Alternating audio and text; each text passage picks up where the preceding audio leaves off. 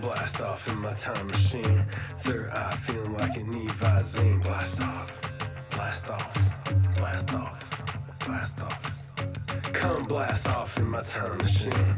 Third eye feeling like an Evazine. Blast off, blast off, blast off, blast off. Blast off on another episode of the Hyper Anomalous Esoteric Research Organization podcast, Hero Paranormal, broadcasting just south of the Utah UFO Ranch in the heart of shapeshifter territory. My name is Ryan, the original outlaw of the airwaves, bringing you an epic episode today.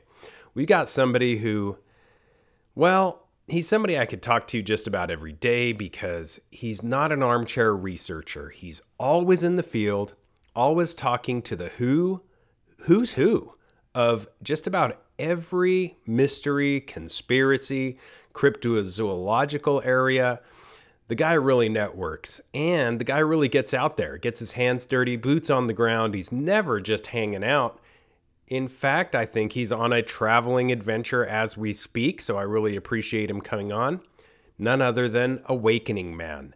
You may also know him as Eric, the Awakened Adventurer.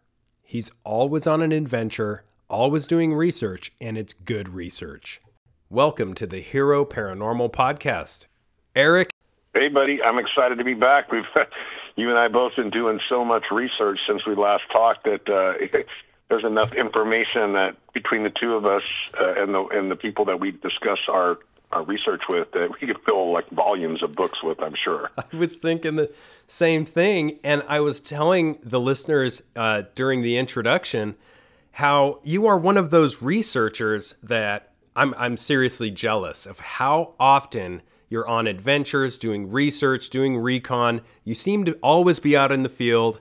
You just got done with uh, being out in the field, or actually currently are, and um, it's amazing. I want to kind of talk about this uh, recent expedition you had uh, and and what was found out there. If what you can discuss, because I know there are some some NDAs involved and uh, government uh, ties, but let's get into some of that if we can. And also, really quickly, can you tell listeners about your own podcast as well, which is fascinating?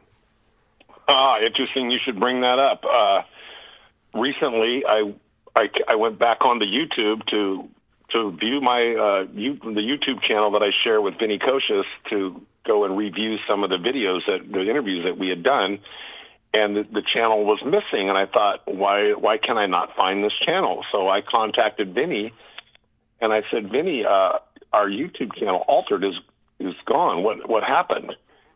And she said, Eric. She goes, let me tell you what happened. And I, I could tell that she didn't want to tell me because it, it happened, and she didn't tell me. Maybe because she thought I would be upset, which I wasn't really upset, but I was very disappointed. But anyway, she said that. Um, she was, and she's very uh, tech savvy. She wouldn't have made a mistake, but she said that she was uh, downloading these the shows onto some other format or whatever, and uh, and then she went to click to do whatever you do when you're working with YouTube, and this everything that she had done was erased, completely Whoa. erased. The Rick Doty interview, all those those interviews that we did Oh, were gone. And I thought, oh, do we have copies of this? She says, no, we don't. And I said, if you contacted YouTube, can you see if if we could maybe they've got it in some archive somewhere? And we just and she says, I've been trying to contact them and they don't respond. They don't even respond to her. They just ignore her. So my if I was going to use my conspiratory uh, you know mind here and think, well, I think probably if if if they did shut us down like it appears they did, the that we had the fact that we had Rick Doty on there talking about the human hybrid program that's being that that we believe or that Vinny believes was being done out there at Groom Lake. I mean, it's such a wild story, but there's there's some decent uh, and high and quality information that might substantiate this. That's going to come out in Vinny's book.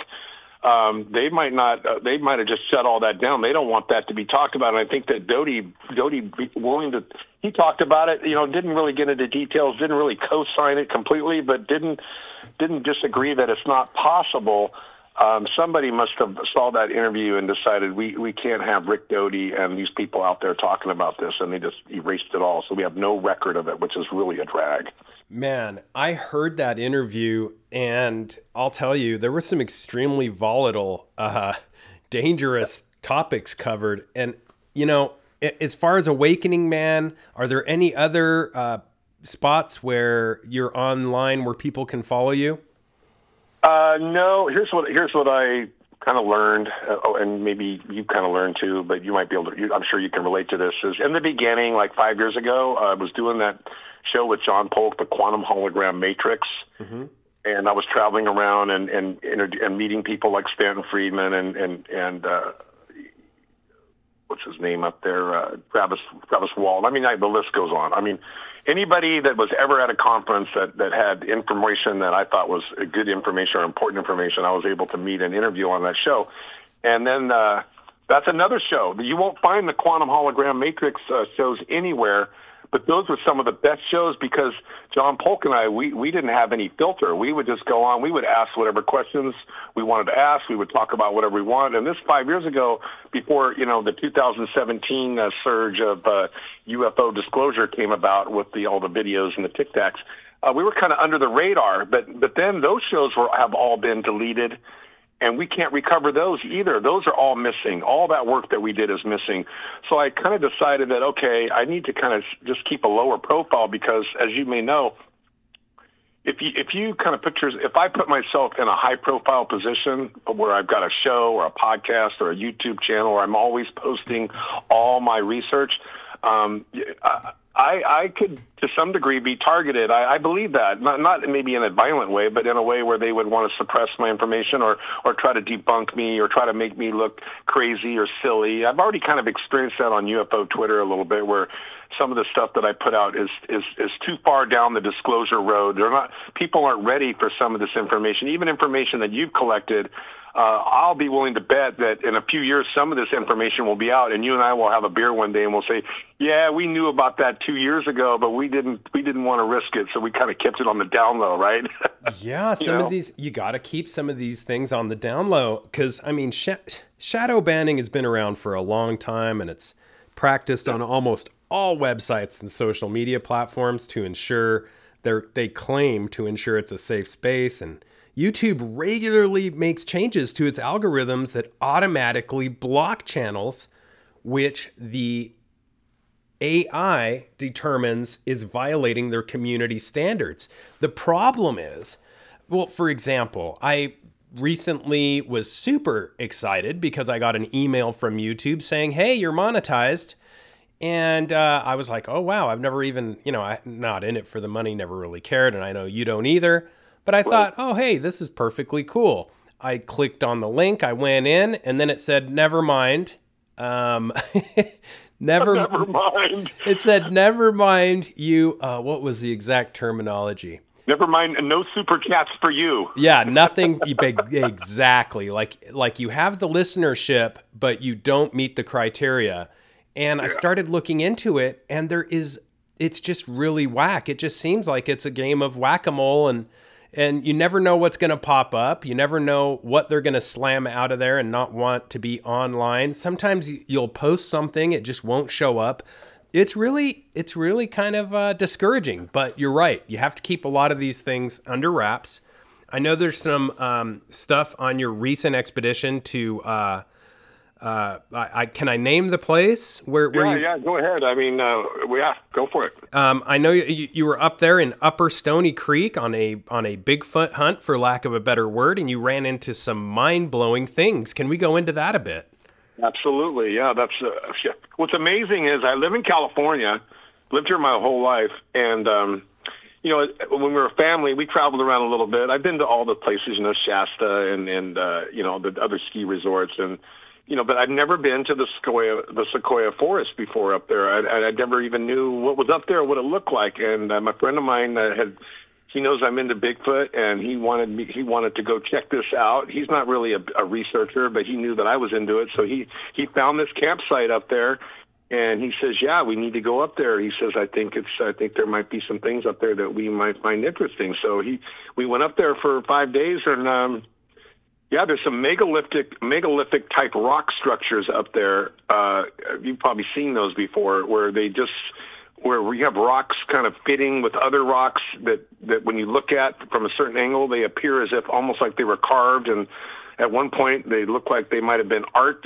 because of just they might even look like they're creatures. I mean, I have pictures. I'll send them to you. Uh, maybe if you wanted to post them on your on your channel or whatever, I don't have a problem with that. But, but what I'm saying is when you go into the mountains and you're hiking around and you start seeing these massive rocks that are in the middle of the forest and there's no other rocks around, you just you start to wonder how did these get here? Why are they here? And and what what was the purpose? So your mind starts to go, and then you know, and then you start uh, hearing stories, and you hear you know hear about sightings and so on and so forth, and you know, and then, the bell starts going off, and you're like, ding ding ding ding. You know, like okay, this this could be a hot spot. So. uh Anyway, I was telling you earlier before we went on air that I went into this store that's up there. There's a gas station up there that also sells food, and they have a restaurant and I'm just kind of looking around for what they got in the store, and I see this Bigfoot hat there, uh, and I'm thinking, you know, I've been to a lot of places where they sell Bigfoot paraphernalia, and it's usually in areas where people have claimed to have Bigfoot sightings. So I, I asked the lady at the cash register, I said, I noticed you guys got these hats here. I says, uh, have you heard of any stories about Bigfoot being sighted up here? And there was two ladies. There was, uh, there was one back there working, and the one lady right away says, uh, yeah, we've, you know, we have had some, some stories and some sightings. I says, well, can you give me an idea where this is? And she says, you need to go to the end of Highway 180. It's Kings Canyon. And also out in that area, about 30 minutes drive before you get to the end, there's some caves out there that I even knew existed. Um, and you can pay $16, go on a tour, and you could go inside these crystal uh, crystal granite mountain cave system and literally i've got pictures. You it's it's like a whole other world in there. And i'm thinking well you know if if they found this and there's these massive mountain caves all over the place that that have never been explored because you can't some of these you can't hike up into. They're just too steep and too far. But you wonder you know if if bigfoot were to want to hide, for example, that would be a perfect place for them to go into the mountain and just just kind of hang out down there. Um, so yeah, so we did go down there. I, this trip was like a scouting trip where I didn't actually do a lot of boots on the ground field research deep in the forest, but I, I found the area where I believe they could be based on the reports and the just the general vibe that I got from the area. So we are going to go back. Maybe we can get you to come up there sometime. Um, and then there's another area, um, Shaver Lake. Uh, I think the road is 168, if I'm not mistaken. It goes up to Shaver Lake and up to Clear Lodge and it goes into the Sequoia Sierra forest area. And up in that area, there's a there's a uh, a forest um, station, a forest, uh, you know, federal forest uh, fighters. They're up there. They got their their little hut up there, whatever they stay at. And uh, and how I got this information was the girl, the other girl that was working at the at the cash register uh, I said to her, I said, well, I'm a, I just told her I'm a Bigfoot researcher. I says, if, you know, do you know if your eyes got kind of big? And she says, oh my God, my friend just sent me this text two weeks ago. I, and I go, can I see it? So she shows me on her phone these pictures of these footprints, and this guy's got a size 13 shoe next to this footprint. That the foot itself on the footprint is at least twice as wide as a normal foot, and it had to be no less than 19 or 20 inches. And I'm not exaggerating. This put, this print was huge and then there was another print that looked like a hand print that was inside the another a, a separate footprint where maybe whatever this thing was, it had put its hand partially inside this the, the footprint, and you could see this person's hand inside the handprint, and the hand is huge too. So then the guy tells the girl in the text message, I says. Uh, he's sending you all this information on this text message. Is it okay if I take pictures of this just so I can remember the story? So she was, yeah, go ahead. So I'm taking pictures with my phone off her phone of the conversation that she's having with this guy, and I've got I'll send that to you too, where he says, uh, and I'm not going to say his name or where this station is because I don't want to throw him under the bus, but he doesn't work there anymore, and I think this is why he told her this story. But they had they were approached by some some agency within the government that works for the Force Agency because they had three encounters up there, um, and they were told they had to sign an NDA not to discuss it So uh, this is a story that's not even out there. So I'm hoping to uh, get a hold of this guy and have a conversation with him, and maybe he'll even take me to the area where this is. If not, um, I'll get an idea where it is, and I'll go up there with the, one or two guys, and I'll and I'll find the area, and then just see what I, uh, I footprints are really hard to find. I mean, but if you could find tree structures, then you know you struck gold because when you see four, five, six trees kind of woven together like a teepee that are huge logs, like 40, 50, 60 foot long, maybe around as big as around as your waist, you know, pinned up, uh, you know something was going on there that wasn't made by man. And then that to me is an indication that whether they're there now, they were there before. I've seen these structures in several states. So I get real excited because, um, I'm not really afraid of them, although I've been told that there are certain areas in the United States, like for example Arkansas, Fouke, Arkansas, the the legend of Boggy Creek, uh, Texarkana up there for whatever reason, whether it's Bigfoot or not, I don't know. But that creature up there that they call uh, the Boggy Creek Monster, which is kind of like their Bigfoot up there, uh, that guy or those people up there are not as friendly or they, they're not as forgiving as some of these other areas that you might uh, hear about Bigfoot encounters. So uh, anyway, it's fascinating. It's you know it's a shift away from UFOs and uh, skinwalkers and uh, and aliens to me, it's a little more on the on the low key side. To me, actually doing Bigfoot research is a lot more relaxing than it is trying to do UFO research. I, I kind of uh, find that more entertaining. And you don't get a lot of the the characters and personalities that take it so personally. Uh, I've yeah. found, and and you know, I'm I'm glad that you mentioned that non-disclosure agreement with the uh, Forest Service. I've seen those USDA Forest Service uh, NDAs out of West Virginia, and um, it's I I understand. Well, no, I don't. Not really. I don't really understand why they would do that when it's a national forest. But I guess if you're an employee, I get it. But there is there's so much 411 written all over this kind of stuff because you know it, these sensitive areas, uh, getting conditional access to sensitive areas with classified information. The the government has placed, you know, a, a lot of a lot of information uh, behind the scenes where people cannot gather it, and these are technically kind of public places. I mean, you would think the national parks would be a place where there would not be much hidden, but it's exactly the opposite. Yeah, yeah. There's definitely a cover up. Uh, there's even uh, back in I think it was 1970 or 68, somewhere in that era, the the FBI had done uh, put out information about Bigfoot. I mean, if if somebody really wanted to try to figure out if it was real or not, there there is information out there that verifies that that this is a legitimate phenomenon. That it's not just some woo woo story that you know Harry and the Hendersons. You know, it's that.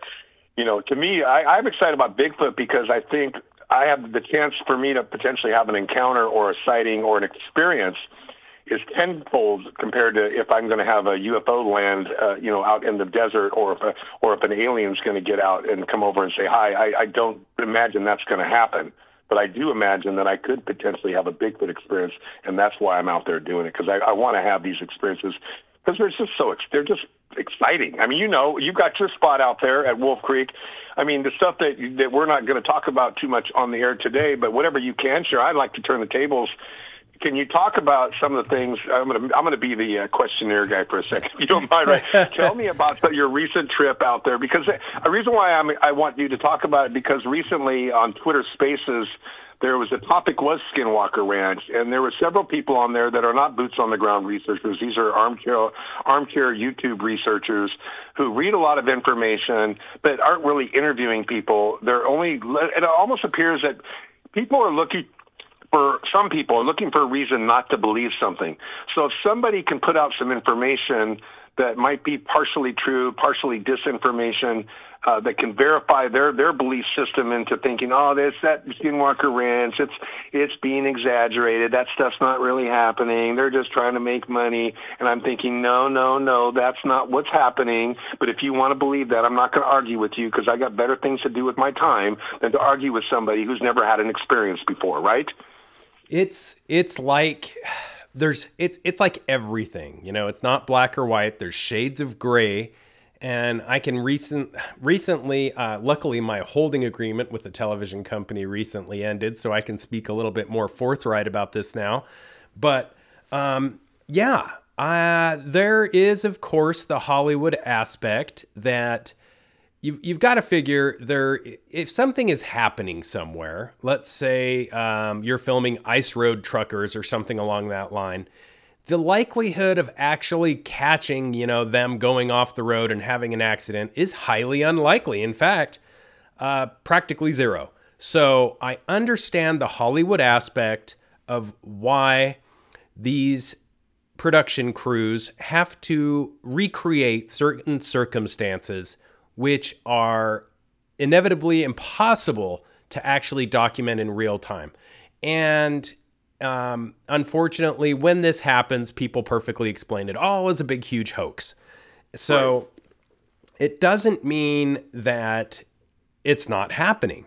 So, yes, there are powers in the area uh, that are media related that are definitely making a killing, um, making money, doing uh, doing things that are entertainment, and there are entertainment companies in the area that are making money, providing entertainment.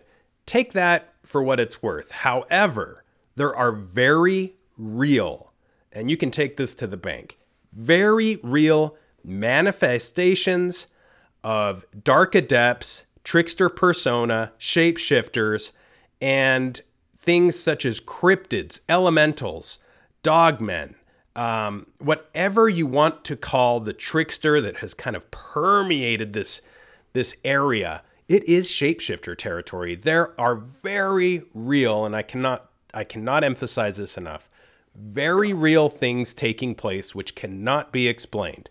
Can you catch it on camera? Most of the time you can't. I've tried, I've got cameras all over the place. And when the real, you, you might catch a little bit of the hooey hitting the fan, but for the real, real epic, just jaw dropping instances, it's usually just out of frame, the camera shuts down, something else takes place, there's technical difficulties, there's a power outage. For some reason, Strata Networks doesn't have the internet running at that time.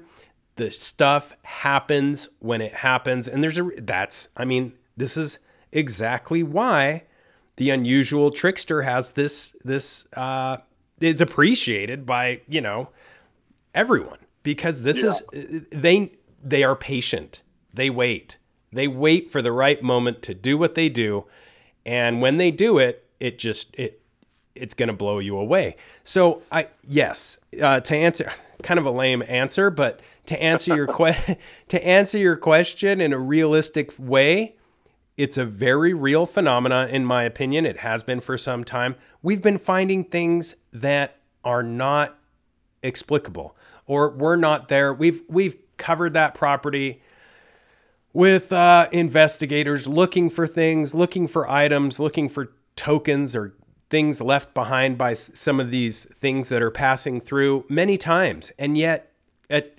you'll go through, for example, with a metal detector and you'll go through certain areas, quadra them off, you know, make sure that kind of in a checkerboard style, you've covered all the bases. You'll find very little, you know, remnants of a, a, an RV we had there at the base camp at Space Wolf Research that got vaporized in the middle of the day by a seeming lightning bolt. And you'll you'll catch little pieces of metal from that and little little bits of this and that. But recently, we've been walking through, for example, again, just doing another run because why not? You know, what's the worst that can happen? And we're finding completely different items. We're finding uh, a barrage of old coins from the 1800s that, in my opinion, I could be wrong. Maybe the wind kicked the, the dust off of them, or my metal our metal detectors weren't working as good the first time. But the amounts of these coins and the types of coins are absolutely mind blowing. And uh, yeah, the age, the time period that they all seem to fit in is very odd. Um, one particular coin was a Chinese coin from the 1800s that was most likely uh, that of a early businessman there in Fort Duchesne who was known to have um, started the first mercantile um, trading post, for lack of a better word, had two uh, Ute tribal wives. Um, really, a kind of a force of nature. This guy, and and he lived on that side of this verdant valley that I like to call, um, you know, the UFO corridor or shapeshifter territory, mm-hmm. and and it's right on the same side of this base camp known as Space Wolf Research, and it's it's interesting the things you find. We have found little altars recently that appear to be made of skulls, wood, and rocks that are placed in such a way that, man, I mean, they're and you're you're a smart guy and you're very discerning. I really actually if and I'm you have a beautiful wife and kids, so your your family life, you're you're set. That's your that's your path. But if if you were a single guy, dude, I'd be knocking on your door every day, dragging you out there because you'd be the perfect research partner as far as I'm concerned. it is. It's it's one of those things. This I you know I I'm naturally I'm kind of I, am blessed to have the family life because if not, I would probably be completely mad. I'm already pretty crazy, but you're not as crazy as me, though. That's what I like about you, though. You kind of keep me grounded. yeah. But but it's outrageous, as you mentioned. It's outrageous. The things happening in certain parts of the southwestern United States and other places you know, these shapeshifters, these hitchhikers that seem to be mysteriously attaching themselves. Okay. Actually, hold on, let me cut you off. You mentioned yeah. hitchhikers, so I've heard these stories, and I don't dis and I don't disbelieve them. But have you personally, or do you know anyone personally? Not the guys that worked at Skinwalker Ranch or that still work there. Have you got any kind of evidence or information that might lead us to believe that, that, that this that this is real or that it's more real than people realize? Hundred percent, man. Hundred percent. There's, it could be attributed to many things, and you know, it could be. It's very jinn-like to not get Middle Eastern on it, but it's yeah. very jinn-like. These invisible forces, these beings, which aren't visible to us, but yet they inhabit this earth, and it seems as if they can cause these um, these attachments, these quantum entanglements in certain areas near vortexes and portals uh, and high strangeness, they can they can quantumly entangle themselves with the observer and then go home with them, for lack of a better word, and manifest at will. Uh, the thing I've noticed the most is um, children's toys here because I have kids. We've got many children's toys in the backyard that are electronically operated. They uh, have batteries, or you plug them into the wall. Little riding right. scooters, little riding, right. you know, silly stuff. Sometimes these things will all fire up, and it's enough to just. you just want to shriek with this mysterious threat that kind of. And I know I, I've been in this game long enough that I know that it's just wanting attention and it wants interaction. That's the beautiful thing about the trickster and what I love about it so much. It just it wants to communicate any way it can. However, I've heard very tragic other circumstances where it manifests in much darker, malevolent ways. So I guess I'm blessed that it's usually quite playful, in my opinion. Um, but it is also, if, if you're not used to it or ready for it, it can definitely freak you out. I recently had my mom up there at the base camp at Space Wolf Research, and she uh, took a backpack and um, to to put it lightly, this thing was pretty packed with stuff. You know, she said, "I definitely want to stay out there with you." She's a little older in age. I'm like, "Mom, I'm not sure if you want to stay out there." And she's like, "Oh yeah, you know, I'm I'm used to this type. This is doesn't scare me." And uh, we had a couple events out there that were very inexplicable, um, very frightening. One event was a well, I'll just tell you what happened. I it was about 1:15 a.m. and I heard outside I heard what sounded like my car doors opening and closing, which is actually quite common and that's uh, I've had this happen before and others have as well. And I looked up and out and from where we were sleeping and I saw what appeared to be two flashlights going around the car. So I was still kind of waking up. I said, Mom, I'm going to put my boots on and go out there. I think a couple people might be messing with the rig. I went out the uh, I went out of the sleeping quarters towards the vehicle and I was very still, very quiet. I heard zero footsteps, saw zero lights. There was absolutely no nothing and nobody there.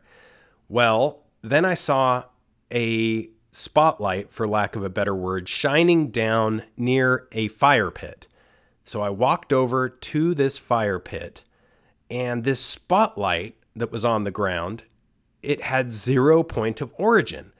Um, you could Really? not you could not see where it was coming from. It had an angle to it, which could perfectly be seen, but there was no origin. Like there was nothing there. It was coming from nowhere.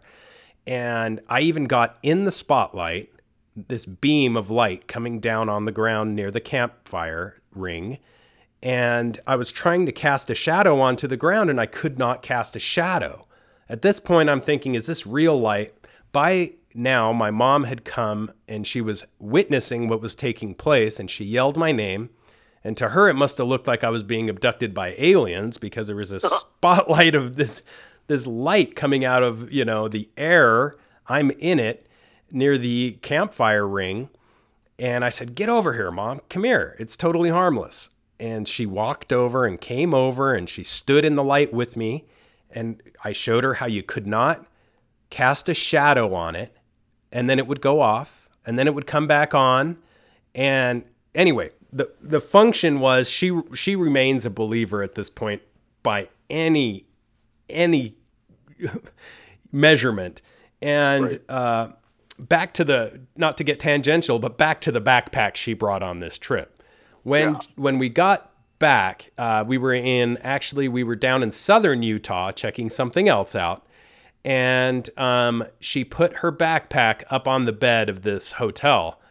And that backpack, which was very loaded with a lot of stuff, quite heavy, flew off the bed. We both witnessed it. It just flew off the bed. And she looked at me like a rocket, you know? And she looked at me and she's like, "You're kidding me." And I said, "No, you know, this this happens. Don't freak out about it. It's quite normal." And I, I tried to kind of rather nicely capture the uh, idea of the hitchhiker effect to her so that it didn't scare her. But it, it's very real. So, um, to the naysayers, I get it. There is a human aspect that monopolizes monetarily on some of these things. That's, you know, given the track record of humanity, that is just the way things work themselves out. But it doesn't mean that it's not really happening. I mean, just because there's a lemonade stand in front of Old Faithful, the geyser, it doesn't mean the geyser's not real. It just means you can get a glass of lemonade on the way to see it. So I don't know if that answers your question. No, that does. That that's uh, that's interesting because um, you know, look thinking back, you know, finding Bigfoot, searching for Bigfoot, going, you know, all these shows uh, that they've had, and then now they've got the Skinwalker show, and they've had that for a while, and they've got the uh, Blind Frog Ranch show, and uh, there's there's like what was it? What's that show where they're where those two brothers are always uh, digging for gold? Uh, that's been on for ten years now. What's that show called? Oh, uh, is this the? Uh, I, well, there's so many. There's so many. The brother, uh, the brothers. I'm trying to Two think. brothers. They're they're out there. They've been digging for something like lost treasure on this island, Oak Island. Oh yeah, yeah, yeah. Okay. Yeah. So, so I mean, if you if you watch these shows and you follow the narrative, and then you here's here's my interpretation of what's happening is uh, the people that are allowed to have these shows, and I say allowed to, and I don't mean that, and uh, I mean it. You know what I mean? It's like. You know, you, you could have a show, for example, but unless you're going to subscribe to the narrative and the protocol, they're not going to give you the show. So I, it's my my impression is that some of these shows, um, they're they're using this information because they know it's real, but they're kind of downplaying it, sugarcoating it a little bit, kind of maybe even making it seem not as freaky as it is. But in, but the the deal is there it's a narrative control situation. Like I, I, it seems to me like even the Skinwalker show. Um, and I'm not talking trash about the Skinwalker show. I mean, I, I don't really, I don't watch it anymore. I watched it in the beginning, but I, I didn't get a vibe from it that really told me that that the information I was getting was it just it had a, a, kind of a intelligence vibe to it. You know what I said? Just this guy and Travis now apparently admitted that he was uh, part of uh, you know. They, they somehow these guys always get on these shows that either used to work for the CIA, maybe they were contractors, or maybe they didn't work for the CIA, maybe they worked for some other agency. But the point is that all the information that's coming out on these shows is monitored, in my opinion. It is carefully crafted, and maybe they what, what it appears is happening is things are happening, but they're never able to capture it on video, so they just recreate it and then they put it on TV so they let people know that yeah this happened and, and here it is no big deal don't worry about it. And it kind of satisfies people's curiosity but but it's all sugar coated right? Do you get that impression too?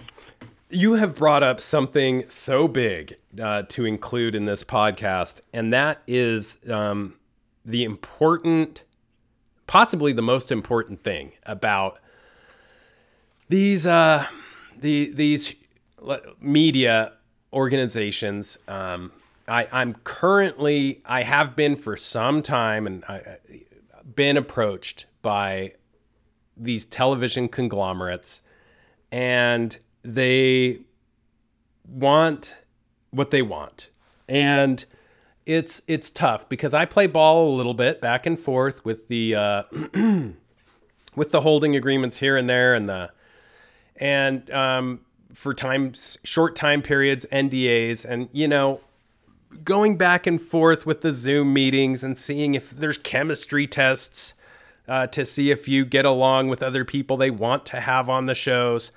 Now the the phenomenal thing is, and this is why I'm probably a problem is is there's there's so much real real evidence, real research impacting my decision that it it's got it's got to be a real tasty bait on that hook for me to bite. And um, because I don't want to give up the real for something that is uh, manufactured is somewhat, yeah, a little bit uh, partially uh, manufactured. It's like a hybrid story that's got truth and manufacturing blended together for the television audience. Is what it seems like. It it does. I've I've had some TV experience, and I know it's a slippery slope. So the temptation is there. Um, I'm I'm always in talks. I'm currently in talks, and it is. Uh, I'm not against it but I I have to be very true to myself because it's difficult. They're humans are a gullible lot, and yeah. um, they're always ready b- to believe something, and they they. I understand that we all want to believe that our existence here is explained by the existence of something that we can't see, because then that that adds credence to the afterlife or the possibility of reincarnation or other species and I'm all about that. I'm I'm with that 100%. If I could somehow legitimately prove that to the masses in a way that is um, structured correctly and not not overinflated or blown out of proportion, I'd be the first one to sign in blood on that document and be like, "Let's do it." But yeah unfortunately, there's undoubtedly these forces that, I mean, you've got to, I think the term in Hollywood is jumping the shark. There was a, there was, uh, you know, the, uh, basically there was a, a TV series. Um, oh, I cannot remember the name of it. What's the Fonz? The Fonz was on it. Uh, Happy Days. The Happy Days. And they kept having to get, you know, more and more watchers, and I think the Fonz, this particular episode, the Fonz was out surfing, you know, with his perfect hair. Out. I remember this episode. Actually. yeah, man. And a shark, a shark tries to attack him, and he jumps over the shark. And so they call it jumping the shark in media. And that's the problem. Eventually, you're going to have to jump over the shark or do something that is that goes against your morals in some way, shape, or form, either recreating something or making something seem a bigger deal than it really is. And I have, I've, I've, unfortunately, I do have some issues with that. So, I do too. Yeah, it sucks. It sucks. Yeah. I wish I w- sometimes I wish I was more sheeple in nature. Well, you know, here's the deal. They they seem to. Okay, here's my opinion. This is, and I, I have no evidence. I, I'm not going to. If I did have evidence, I'm not going to provide it. But I'm just going to tell you my opinion. Is that uh, these people that are able to be a part of these shows, some of them, I believe, are. Uh, I don't want to word this right. They, in all likelihood, they have had conversations with with some intelligence agency, and they've been approved to do to be a part of these shows. Okay, I'll just say that part. The other part would be some of the guys that that might be working on the show that are actually there on, on you know being seen in the videos like whether they're security or whatever or they're just there because they've got a title that they were a scientist or a physicist or they're a, a, a bodyguard whatever their title is and they they might get you know who knows five thousand, ten thousand, fifteen thousand an episode, whatever the number is, and to them, in their in their world, that's a nice paycheck, and they don't really have any skin in the game, and they get to be they get to have a little popularity, you know, they get to show up at these conferences and you get people flocking to them and and so maybe that's what maybe there's some ego involved in driving them to just go ahead and just say you know what i'm not in this for the research uh, i'm in this because it's it's interesting it's fun and i'm getting paid so you're not getting the full sincere genuine um, impression that that really actually exists if you were there in person to experience it yourself Man, you just dropped a serious. This is so true, man. Serious serious knowledge bomb because yes, there's always something motivate and I I don't want to name names, but yes, there are a lot of times with this. Okay, for example, um, this recent uh, whoops or oh, just so you know, the uh, NASA scientist is this guy, and he just happens to be doing this for this. There is even another layer to this, yes. and and and that layer is, well, I guess there's more NASA scientists that have been involved in the true invisible college who are being protected by the very fact that this name was leaked to kind of draw attention as a decoy from them. And um, so you're absolutely right. The intelligence community is always involved. And um, this particular individual I won't name him, but he is known as in Diana Pasulka's book American Cosmic, he is known as Tyler Durden. I've he, heard of this guy. Yeah. He is the real. Oh boy. He is the he's the real he's, deal. He's at the top of he's at the top of the chain up there somewhere, the top of the the, the food chain uh, uh in terms of what's really he knows, right? This guy yeah. Oh, dude, he he's a he co-founder of Endius Incorporated, a surgical device company specializing in spinal products. He started his career at NASA, where he was part of the Space Shuttle Challenger investigation. He holds 13 patents and is a frequent lecturer to aspiring entrepreneurs. He's somebody that I truly admire. Some people are super scared of him because he is known to uh, document, videotape, and record every conversation. It reminds me of you, but I like that about you. And so I don't see that as a bad thing. I see that as a motivating thing. But, and you know, his explanation is I do this because I don't want to forget anything. What if I have a super awesome conversation with somebody?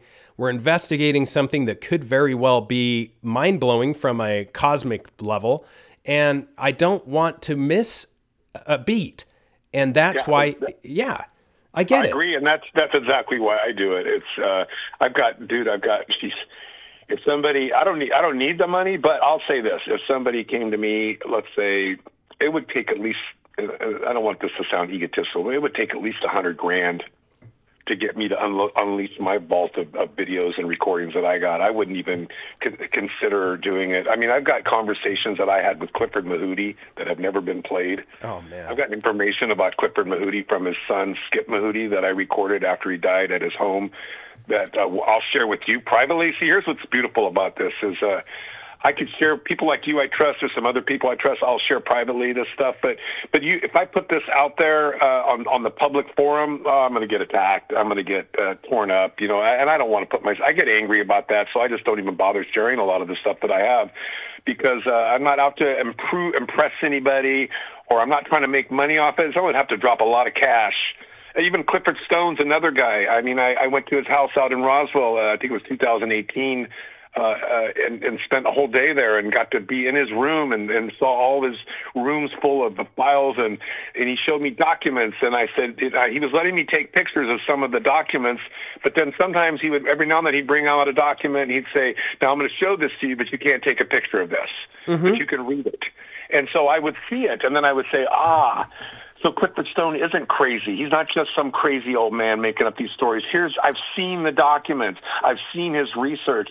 I've seen so you know you're you, you just know after a while through intuition, through your own experiences your own research, who to believe and who who maybe you don't want to necessarily put the, the, the approval on yet. But but yeah, you can, the puzzle pieces can be put together, and I feel there are people out there that just don't have the time or the ability to go out and do this research. But but yet they they kind of stay on that skeptical fence, and sometimes that could be irritating because they might be. Uh, you know, putting some poo poo on places like the Skinwalker Ranch and some of these other places because the narrative is being controlled. And, and so they're believing that the people that are putting out the narrative are, are, are telling the truth, but then they find out that they're maybe they're not telling the truth completely. So then they try to debunk the whole thing. And I'm like, no, no, no, no, don't throw the baby out with the bath bathwater. That's not what's happening. But I can't prove it to them. So it's just my words. It's, I call it just words in the air. They, they really don't have any meaning until somebody gets out there and actually sees for themselves what is happening and it has an experience. If people, if there's people out there trying to act like they're experts on this stuff and they've never had an experience, I don't spend a lot of time listening to them. I just don't have the time for it. You know. That's such a good point because the the mind blowingness of these experiences is what a lot of people are missing. You know, they're following the money trail and unfortunately, and you know, I'm I'm guilty of this as well as every other human being. Um, people view the elites or anybody making more money than themselves as knowing something that they don't, and there's an instant amount of jealousy and envy that arises. And it's just a human characteristic. We're, we're self centered um, by our very nature, and we had to be if you consider, you know, evolution and anthropomorphically how how, you know, how we've evolved over the millennia, this is a normal human emotion and very, you know, the alpha dog in a pack is always envied by, you know, the runts. And you got to remember that it's it these are kind of comparing apples to oranges though because these are normal human emotions, but in the greater scheme of things, it doesn't mean the alpha dog or this particular person or people or entities or companies or media, whatever. These, it does not mean that there isn't something really going on. It just means that they have other motivational factors which are also included in the mix. And I think you put that really well, Eric. Right on. Well, hey, let's backtrack for a second because I, I want I, I don't. You might have told this story on the air before. Hopefully, you can tell it again right now. But when I the first time I actually met you in person was at that conference in uh, in Las Vegas, when uh, when uh, when uh, Jeff Rennell and Brad Olson was there, and, and we he called you up, I think it was, and invited you to come out and hang out. We had uh, we had dinner and a couple beers or whatever, and you allowed me, which I thought I thought was super cool. You started telling stories, and I thought, oh my god, this story's amazing. Can I record it? And you allowed me to record it. I haven't played that publicly, by the way. I've, I've shown a few little clips of it to a few friends, but but anyway, so the story that I would like you to tell again, and I'll and I'll lead you up to it, was you were out there with another researcher. I won't mention their name, uh, but you know if you want to mention it, that's up to you.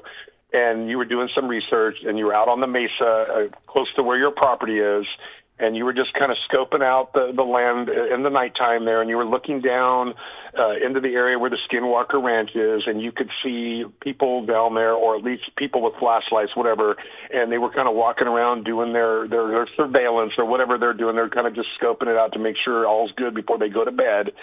And I'm gonna I'm gonna say this last part, and then I'm gonna stop and let you take the story from there. But you said that you could see these balls of light or whatever they were. There was some some sort of light object manifested behind the heads of these guys that were out walking around and, and apparently they didn't even realize that this light object was following them around as they're kind of doing their groundwork and then And then what happened after that, Ryan? Please tell that story, bro. That's such a great story. Man, you have brought something up that uh, this recently um, came to light again. Uh, at uh, there was some camera, and I'll just go into this really quick before going into Okay. that. A camera at um, at Space Wolf Research that was pointed in a direction that you would think would just catch wildlife. Um, did exactly that. It caught a deer walking in front of the camera. And as you've mentioned, there was one of these orbs of light over the deer, right behind it, and basically following its every move. Now, I think it's important to point out that this is a deer. This is something that was born in these surroundings, very aware of its surroundings its entire life. It can hear a cricket chirp from 20 feet away and will take off.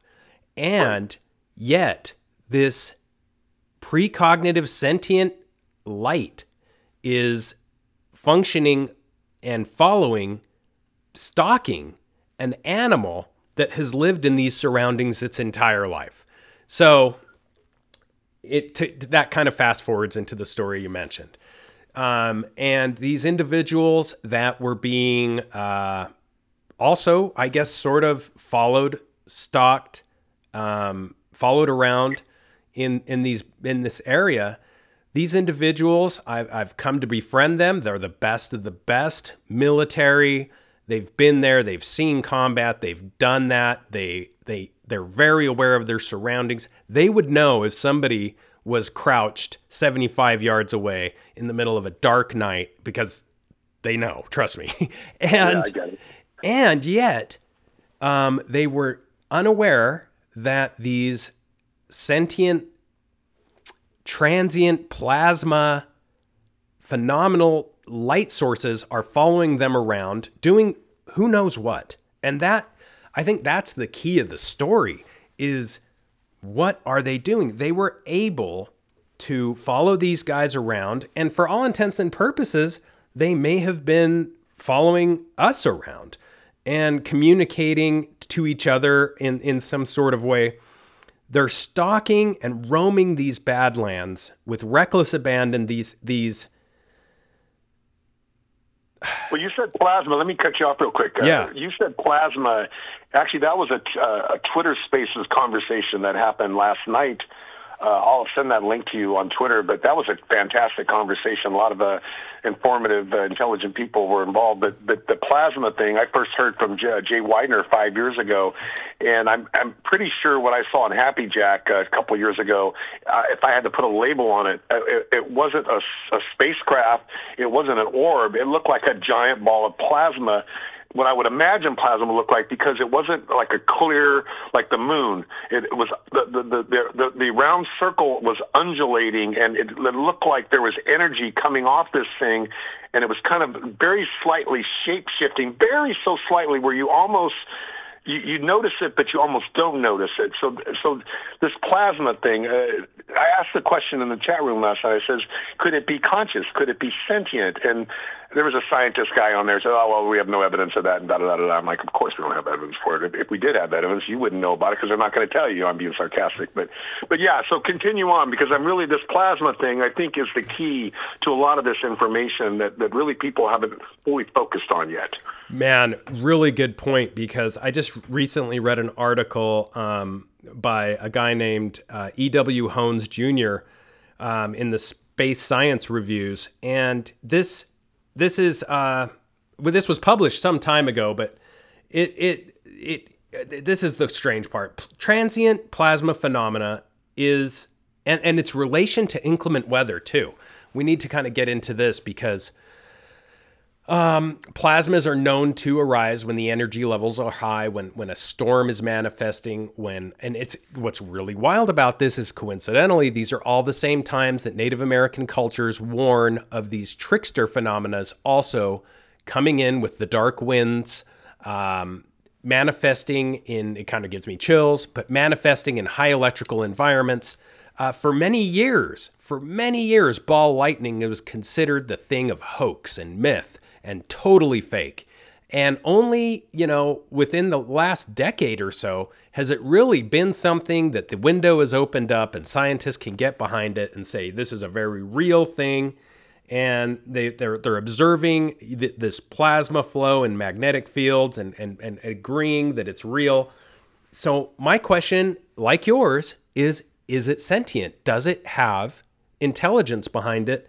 And I believe it does because the way these things move, especially, you know, like like what we caught on this camera following a deer, it is this this how is it that a ball of electro electric energy plasma in in shape and form and the way it moves very much described as uh, I love that part of Hunt for the Skinwalker where George Knapp and Colm Kelleher put Sherman's words on paper of what he described this to look like. Literally a fluid swirling inside of a crystal clear ball plasma. I mean, it just comes back to this, you know, this transient plasma phenomenon, breaking it down just in from a research perspective, what could cause that? This this has to be some kind of energy that has coagulated in for lack of a better word into a particular region and it's moving around intelligently it seems intelligently controlled. When i originally was researching all of these badlands along shapeshifter territory in the uinta basin all these mesas all these washes I immediately thought that this must be some sort of military grade, high technological, super advanced drone of some sort. But as time passes, I'm really starting to wonder if this isn't something more a- ancient in, na- in, in, in, nature, if it's not something more. Uh, more magic in nature from a cosmic perspective because people have described these ghost lights this this yes. The, for for hundreds and hundreds of years if not millennia yeah all over the country and and and, and the world not mm-hmm. just i mean we're talking about the uinta basin but uh and maybe it's it might be more condensed in that area potentially than other areas, but uh, there are other areas where these things are manifesting. And a real quick side note, uh, you got a chance to interview uh, Ryan Bledsoe, and I don't know if you've got a, I'm guessing you've got a chance to talk to Chris Bledsoe, but some of the pictures that he showed me on his own phone in San Francisco about three years ago, I was talking about this on another show last night, is uh, inside these, we'll just call them plasma balls just for the sake of this conversation. Much better, yeah, man. Yeah, the faces of uh, and you might have seen these pictures, the faces of uh, like a baby, of of a of a of a dog, of, of, of different different uh, different beings, let's just say, are appearing very clearly. I mean, it's not like it's hard to see it. You can see them in these plasma balls or whatever they are. So, so, so that to me is evidence, and maybe that is the reason, one of the reasons why why the Bledsoes had every just about every intelligence agency send a representative over there. You know what I mean to monitor and to befriend them because uh, this is very unusual. He's got evidence. Uh, now, here's the other thing that I mentioned, and, and we don't have to go deep into this, but uh, I did do some research into technology, and uh, you know, DARPA is, is the most advanced, as far as I know, has got some of the most advanced technological research that they're doing. And it's my belief, based on some of the stuff that I've seen and heard, based on credible from credible people, that they're learning how to mimic some of this stuff to where they could actually re like they, that some people like uh, Greer speculates about the fake alien invasion. Well, uh, they, we do have technology where we can manifest things that to most observers, if not all observers, who wouldn't know differently, would believe that what they're seeing is more real than what it is. I mean, in other words, what you're talking about, what we're talking about happening out there, I don't believe the government is manifesting those things. I think those things are real. Do you agree with me? Yes. And the problem is, I do agree with you. The problem is, there is a lot of data that suggests that the military has recreated paranormal phenomenon, in particular, areas of warfare. Uh, we were talking and discussing about the jinn in the Middle East, and the jinn is, in fact, there is a similar cultural attribute as there is with the Native American culture and some of these darker entities. And it happens in every culture. Every culture fears something, there's always a boogeyman.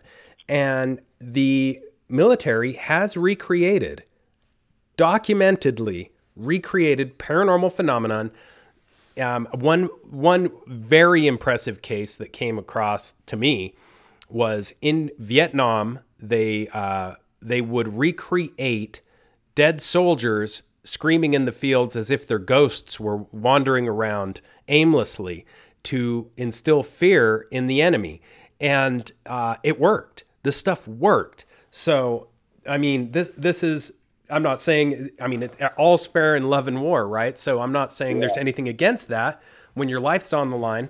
But at the same time, are these tricksters that are stalking people out in the badlands of Utah doing so for other purposes? Absolutely. There's, there's, there's so many, so uh, at least, you know, being in the area often, uh, and speaking with people often, you find so many cases of when you're in there, and you know you've been there, when your yeah. boots on the ground, in the area, in the moment, all of a sudden all bets are off, and you know that you're not the one in control.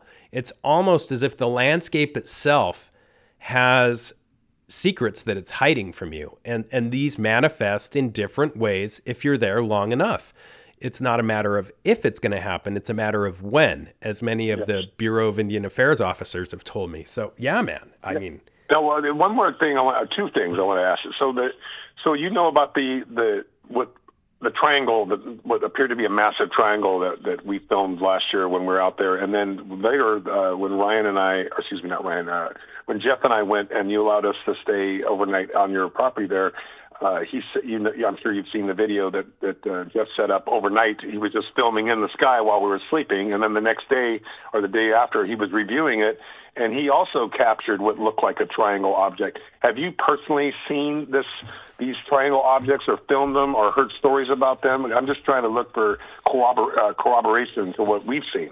Absolutely. In fact, very recently, this brings about something super, super wild. Um, very recently, July 22nd, there was a very strange uh, UFO. There were there were some other things that were coming out of Hill Air Force Base at the time, having to do with archaeology, and there's a whole subset of conspiratorial angles to this where a particular uh, archaeologist, a female, came out and was dropping knowledge bombs about something found in the West Desert, UTTR, Dugway, aka Dugway, and um, about a very well known uh, doctor of archaeology who had found something out there. She insinuated that it was human in origin uh, 9,700 to 12,000 years old, so going way outside of the timeline that is currently scientifically accepted for humans. And in addition, she um, kind of insinuated that it may be. Uh, how do I put this? Biological in nature, but the uh, here's the kicker. She put posted some videos on TikTok um, you know how TikTok is, it moves very quickly and virally. And uh, uh, there were a lot of people asking a lot of questions. She immediately removed all of her videos from TikTok except for a few, and then quickly recanted her story, posted a proof of life video. That's how far this moved, how quickly this moved. Posted a proof of life video uh, from in front of her residence basically saying, "Hey, I'm still alive. Everybody calm down. What I said was blown out of proportion." And I'm I'm obviously just uh,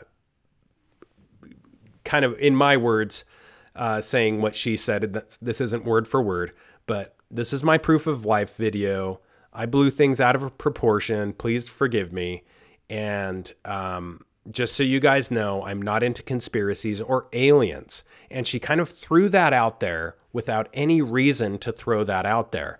And shortly thereafter, there was a, what in my opinion may have been an official cover story coming out of Hill Air Force Base about this prominent doctor in archaeology who had found some footprints out at UTTR at Dugway. And uh, there's images of the footprints online. You can go. To, I'll send you this stuff if you need it. It's pretty amazing, in my opinion.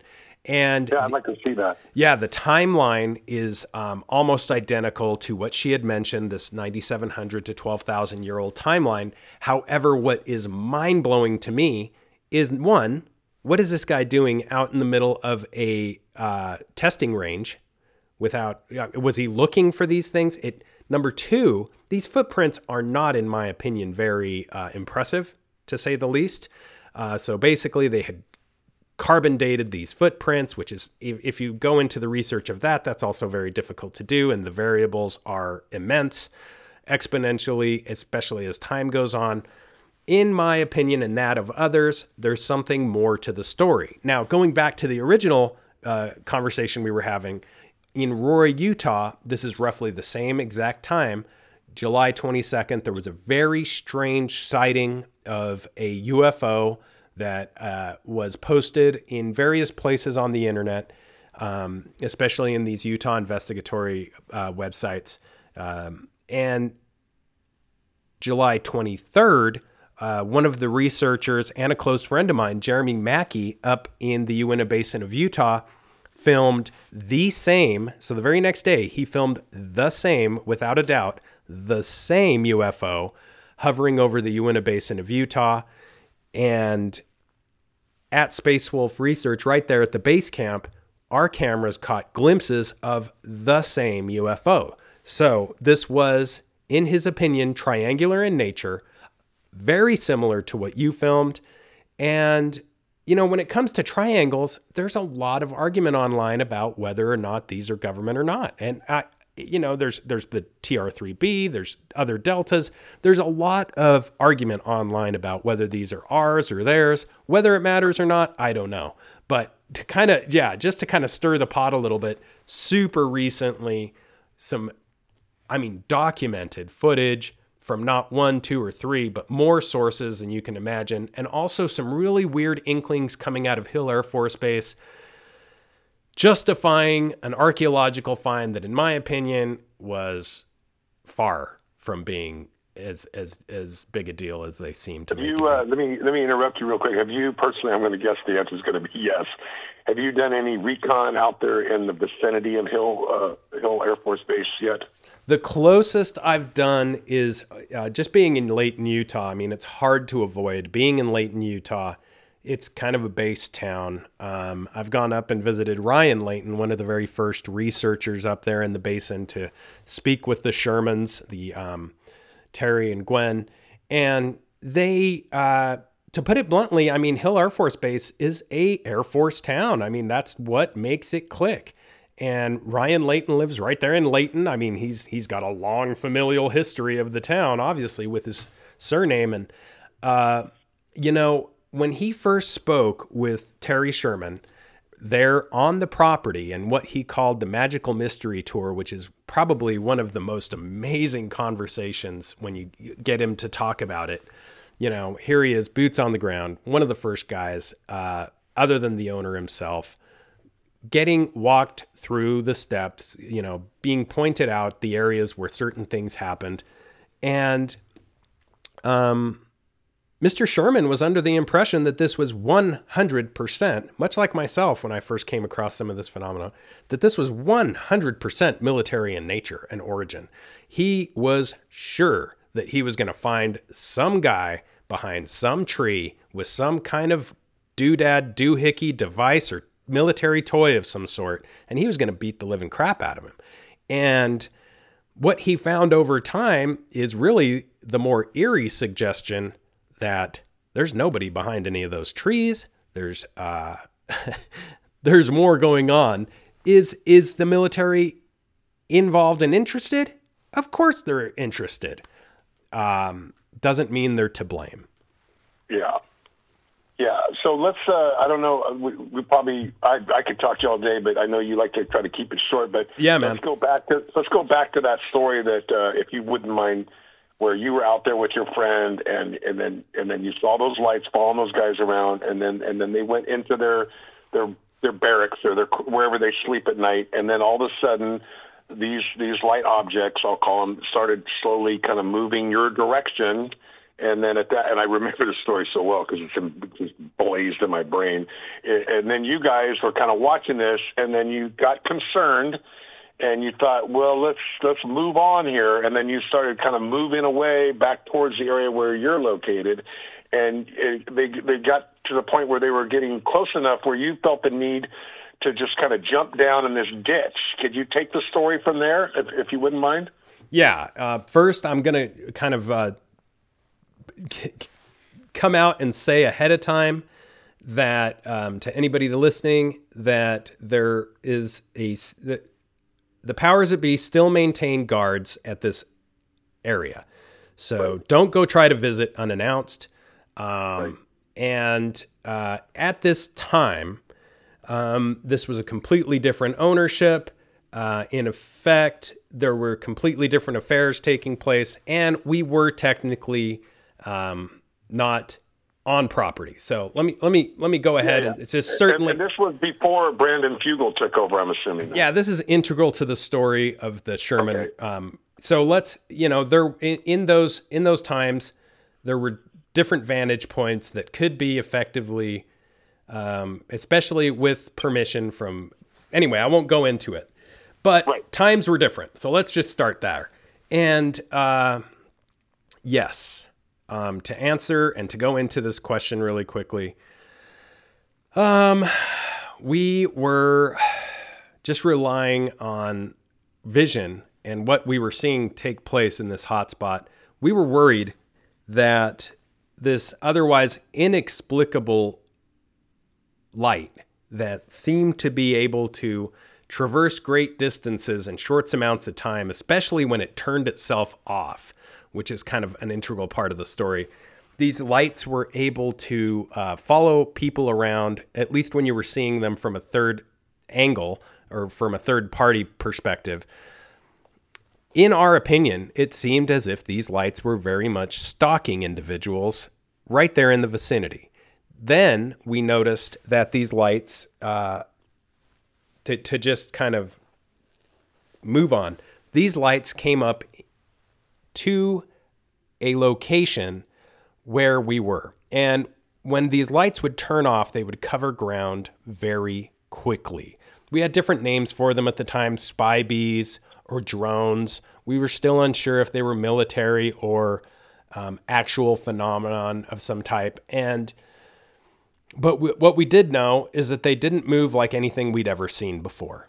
And uh, sure enough, um, this particular location, myself and another researcher were in a quote unquote safe area, and this light or lights seemed to immediately, unhumanly possible from a technological perspective in my limited range, uh, to, to see us from such a distance that they began to come in our general direction, coming up a very rocky, practically unconceivable way to where we were located. And uh, sure enough, we both agreed that they were on to us. They were coming for us. What were we going to do? So we hid down in what we know and call the crack, which is just basically, and there's a lot of them, just basically two big rock formations and a small area where you can uh, get a couple of human bodies between these rock formations and sort of try to get off the radar. And we we got down in this crack between the rocks, uh, very sandy, almost talcum powdery dust at the bottom, like there is on a lot of the um, surrounding landscape. And uh, you could see the light coming, you know, through the angle of the rock. And oh my gosh, what are we going to do? To make a long story short, if I remember it, it hovered over you, and and it was very bright. and if I remember right, you said that you guys just uh, whether it was a, a verbal agreement or not, you just you just stayed there and didn't move. You're just kind of praying that these things would go away. Correct. And it did. It did exactly that, Eric. It it sh- it shined down on us. It was very bright. I remember looking at my shadow on the ground and just not believing how bright this light was, especially for something of this size. I mean, they seem very small. And um after we Were the size of a of a like a, a volleyball or a basketball or bigger or smaller? What- How would you how would you describe the size? Were you able to look? Were you able to peek up and look a little bit at them, or were they so bright that they were too blinding? this is what's fascinating. If you could picture three have you have you seen the movie Phantasm where there's that Yeah, death ball, that chrome ball with a blade on it? If Yes. if you could picture three of those without the blade in a triangular formation, so three silvery reflective balls flying in a tran- triangular formation, not connected in any way, shape, or form, but keeping formation, that is exactly what it appeared to be. And at random, it could engage or uh, light up and power in a 180 degree angle. So um, it could shine forward but not backward or whatever it was looking, quote unquote, looking at. And very chrome, shiny, metallic balls flying in a triangular formation.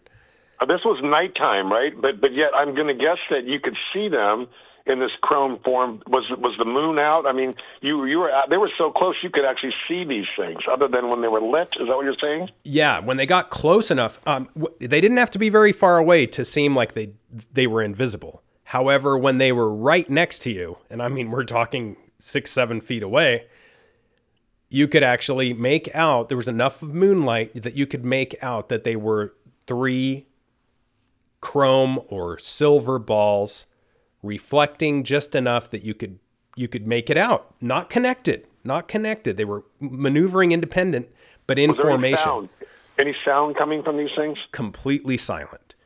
And uh, it what what's odd is after we were flashed, I immediately thought, "Are we okay? Are we going to die of cancer? What just happened? What's going on?" We were, you know, checking each other out. We're fine, and then we heard a thud in that soft talcum powdery like desert sand, uh, j- just up and over the crack.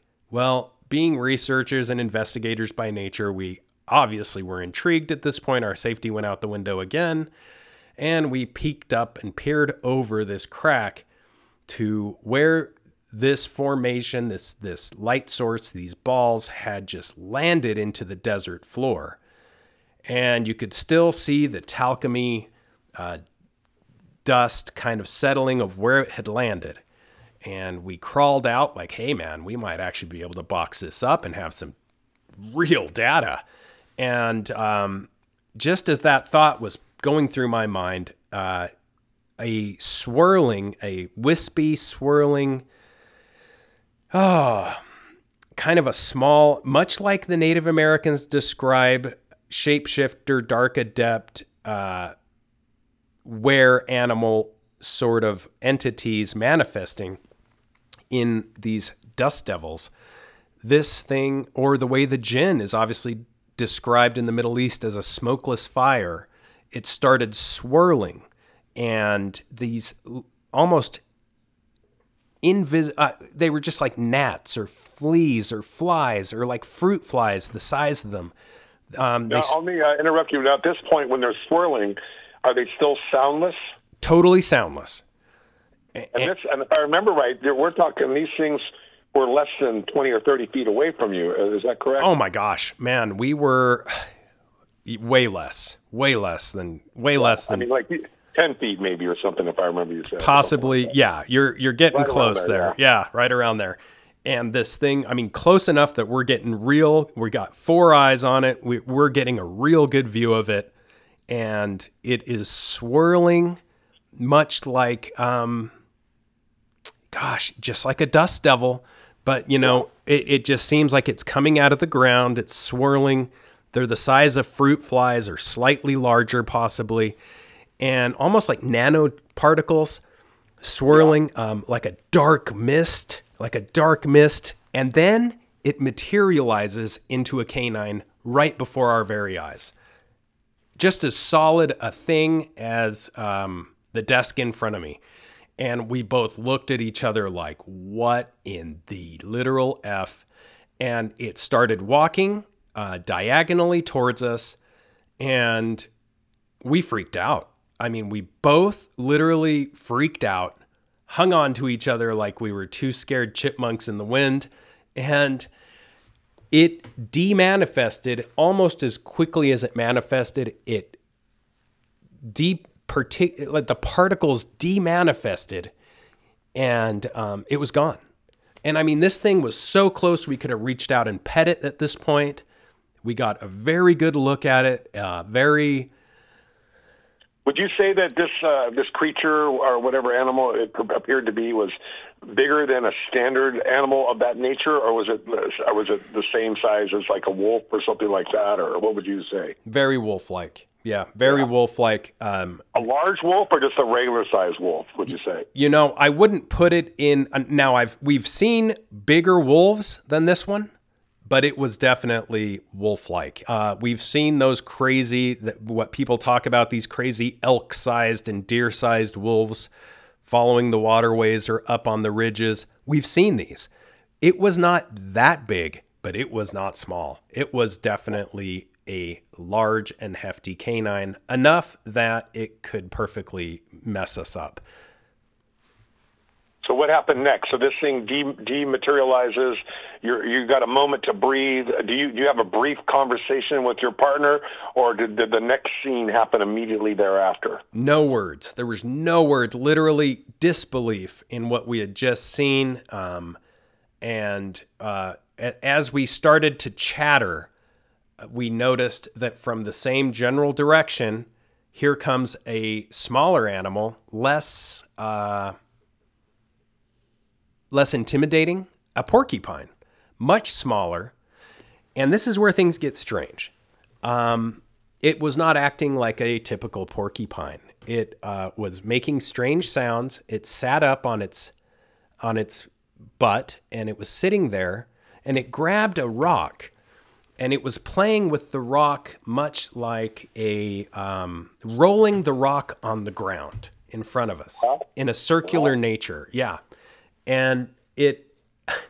this is where things get we at this point we are literally like are we in a time warp or is this even happening it just started rolling a rock on the ground in a circular nature sitting there like a person looking at us like just kind of seeing how this particular observation was going, if this was a better way to interact, and if we were going to freak out about this.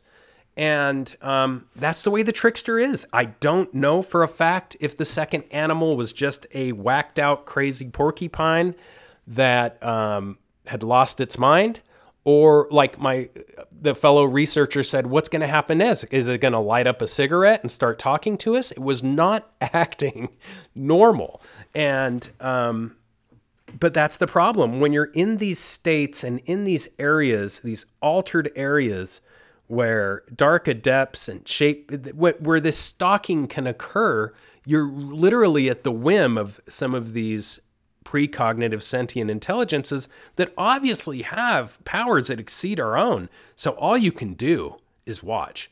But anyway, I don't want to keep going on that. Um, well, what there was one. What was the final part of the story though? What didn't it? Then it backed off, if I remember right. But then didn't it remanifest again back into the wolf or something? No, no, that was it. The um, that was it. Okay. yeah, the the real the real crazy thing was just seeing that composition of almost nanoparticles turn into a solid object right before our eyes. I mean, you can't make this stuff up. It's not. No it's just not anything that fits in any of the boxes. Yeah, um, and, and, I just want to say this since we're alive and we're discussing this will be is uh, you know one of the things that I've been doing is before I really get into any research topic is, is, is I research the researchers and it's my opinion, not because I like you and you're my kind of my friend, I'd say a, a new friendship, but I don't I don't think that you are embellishing or making up or exaggerating or trying to gain any kind of fame or popularity by telling any of this information. I, I find you to be very sincere and genuine and very intelligent, and you're you're so I, I believe what you're telling me. And if people are listening and they don't believe it, then they they need to do more research and then try to figure out you know what's legit and what's not. I just I get irritated when oh oh, that that so and so said this, and that's probably a bunch of this. You know, it's like, shut up, just shut up. You and and not to it, you really get a lot more done when you don't draw attention to yourself. I'll throw that out yeah. there. Um, yeah. I, I wish that wouldn't have happened, and I didn't have that story, but it did happen. And um, there's a, a hundred stories just like it with locals in the area. And whether or not they come forward with it or not really depends on the time you catch them, the mood they're in, what were the occurrences taking place that evening. There are so many stories of cryptids, um, werewolf like animals, dogmen, and uh, for lack of a better word, dark adepts that, I mean, the oral tradition has spoken of these for 15 generations that we're aware of. So, this is something that was there long before, long before, you know, Philo T. Farnsworth from Utah invented the television.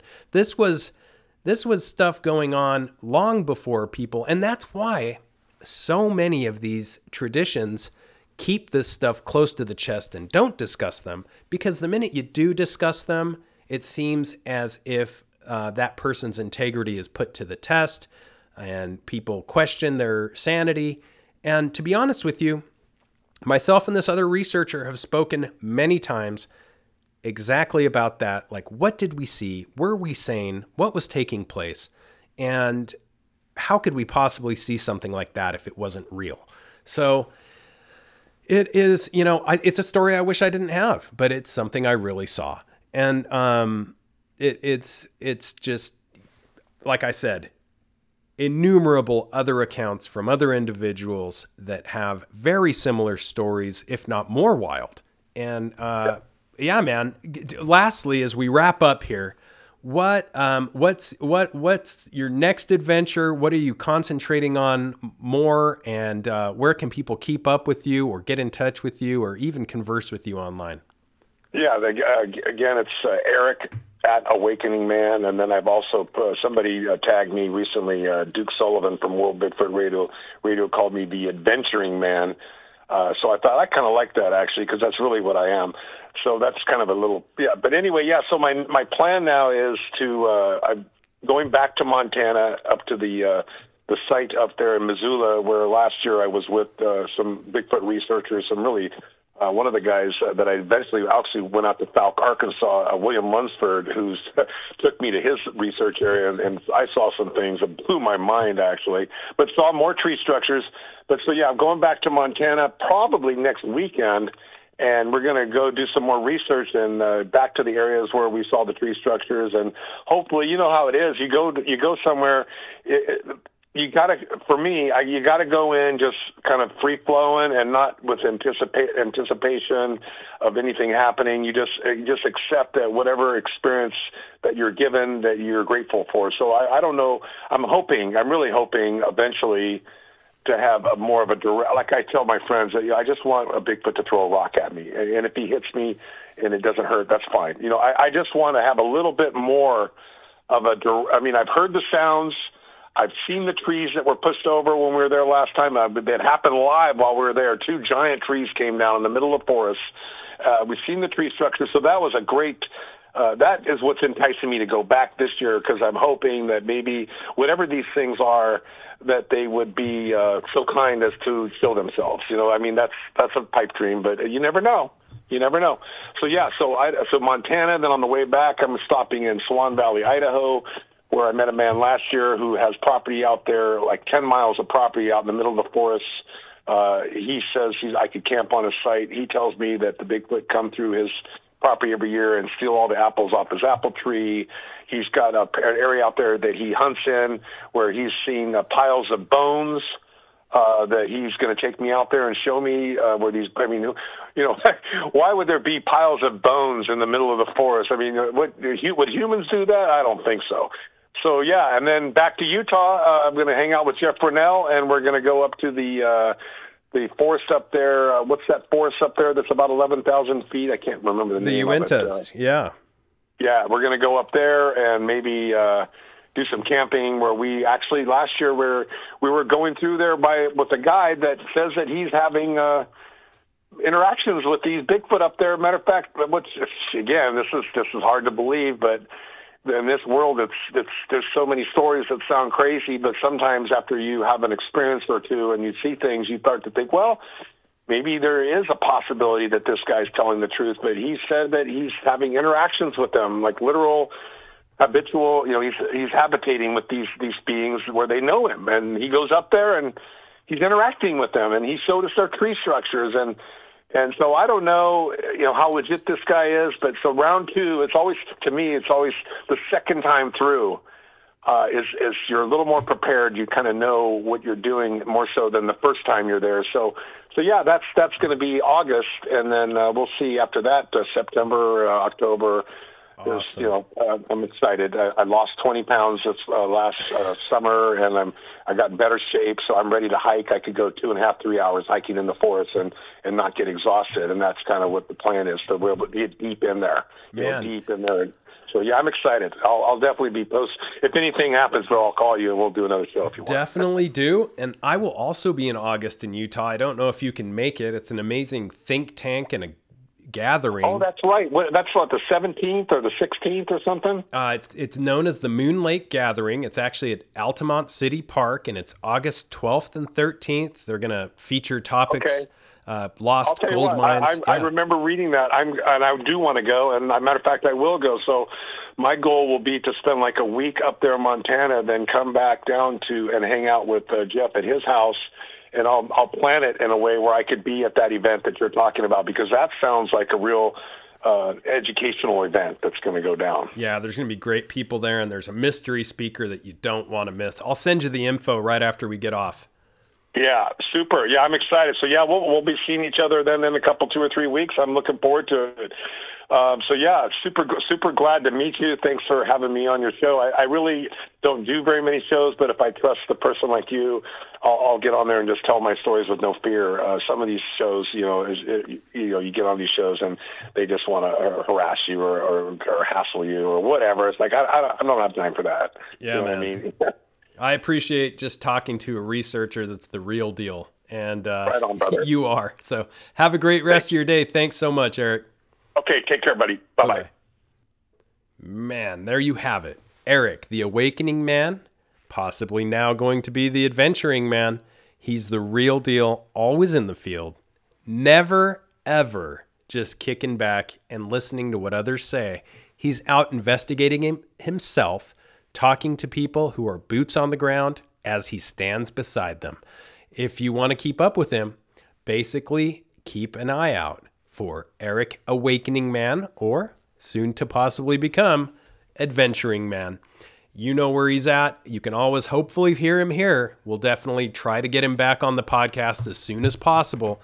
Or if you are going to be able to be in Utah in August, that's this August 12th and 13th, it sounds like he'll be there as well.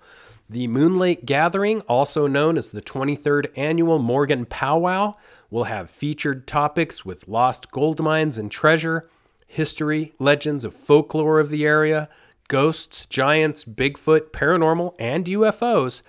We are going to have a Friday night, 5 p.m. to 10 p.m. Uh, speakers Scott Peterson, a treasure hunter, Dave Bullock, a professional storyteller, myself representing Space Wolf Research, talking about shapeshifters, we have Utana Jessup. She's talking about ancient giants in the area. Saturday, that would be August 13th, we have an open mic and we're going to go into relics, artifacts, and stories. We'll bring some of the artifacts found at Space Wolf Research. I know some of these treasure hunters are also going to bring artifacts, treasure hunters like Terry Carter, who we hope to have on the podcast soon. And Saturday night from 5 p.m. to 10 p.m., there's going to be a mystery speaker you do not want to miss. We're also going to have Dave Rosenfeld, aka Alien Dave, from uh, the Utah UFO Hunters, founder of the Utah UFO Hunters and Area 52 TV personality. Dave Bullock, again talking gold mines and treasure. Dan Lowe, an amazing historian, Spanish researcher, and so much more. Try to catch up with Eric Awakening Man there if you come out. Something to not be missed the 2022 annual Moon Lake Gathering.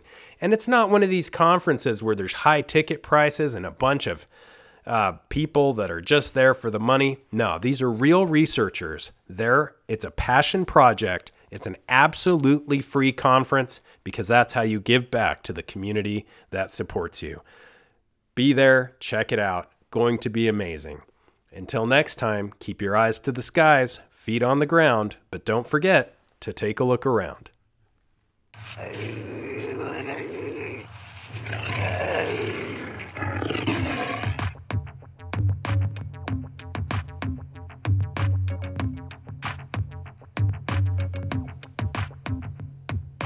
Come blast off in my time machine. Third eye feeling like an Evazine. Blast off, blast off, blast off, blast off. Come blast off in my time machine. Third eye feeling like an Eve. I blast off, blast off, blast off, blast off.